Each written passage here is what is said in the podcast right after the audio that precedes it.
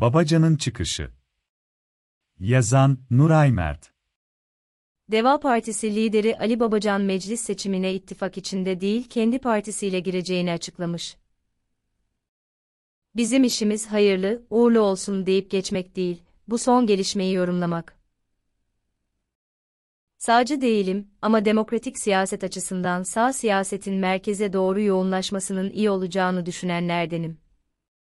Ancak bu hamlenin ne kadar başarılı olacağı konusunda kuşkularım var. Malum tüm dünyada siyaset merkezden uzaklaşıyor, Fransa'da Macron'un ikinci turda seçilmesini, bu eğilimin işareti olarak görenlerden değilim. Zira Macron'un seçimi iki turlu seçim sistemi çerçevesinde bir kez daha kerhen verilen oylara dayalı. Buna karşın, Fransa siyaset sahnesinde merkez dışı partilerin oyları yükselmeye devam etti.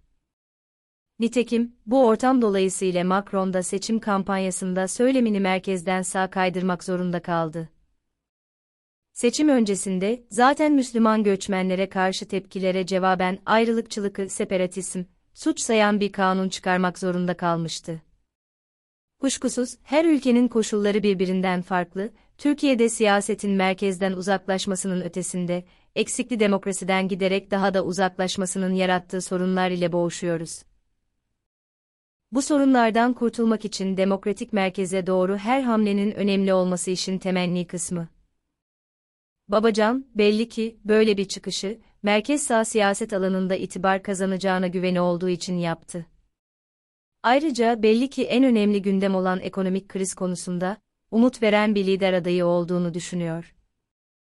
Bence de ne sermaye çevresi, ne de muhafazakar seçmen, Babacan'ın bugün içinde bulunduğumuz ekonomik yapının mimarlarından biri olduğunu sorun etmez.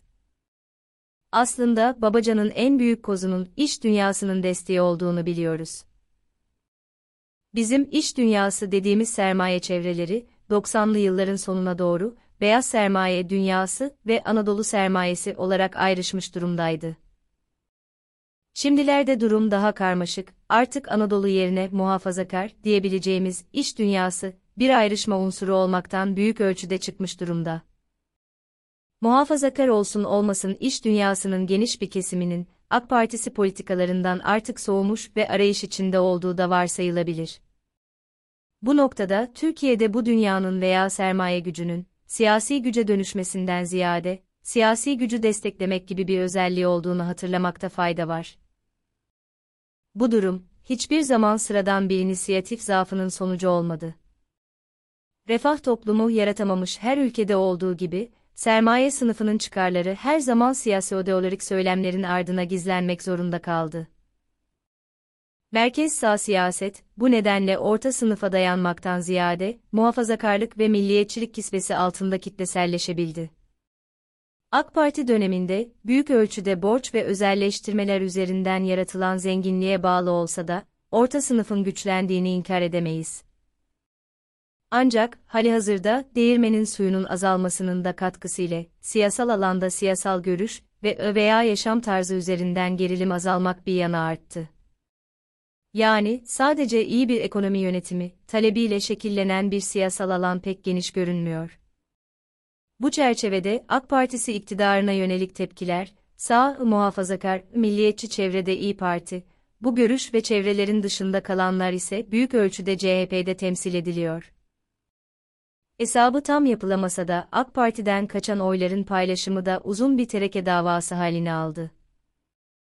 Malum, SP, Gelecek Partisi ve DEVA bu oylara talip ama sadece onlar değil. İyi Parti de bu alanı hedefliyor ve halihazırda Milliyetçi Hareket Partisi ve AK Partisi kökenli oyların çoğunu kendisine çekmeyi başarmış görünüyor. Akşener'in bir yandan merkeze yönelişi, diğer yandan ise biriken tepkileri seslendirmek açısından sert muhalefet dili, sağ cenahta başka bir adresin önünü tıkma potansiyeline sahip. Bu tablo içinde ekonomi teknokratı, eşinin başörtüsü meselesini anlatırken gözü yaşarabilecek kadar muhafazakar ama beyaz dünyaya çok uzak durmayan, medeni insan ve daima gülümseyen yüz portresi ne kadar iş görür bilemiyorum. Bekleyelim, görelim.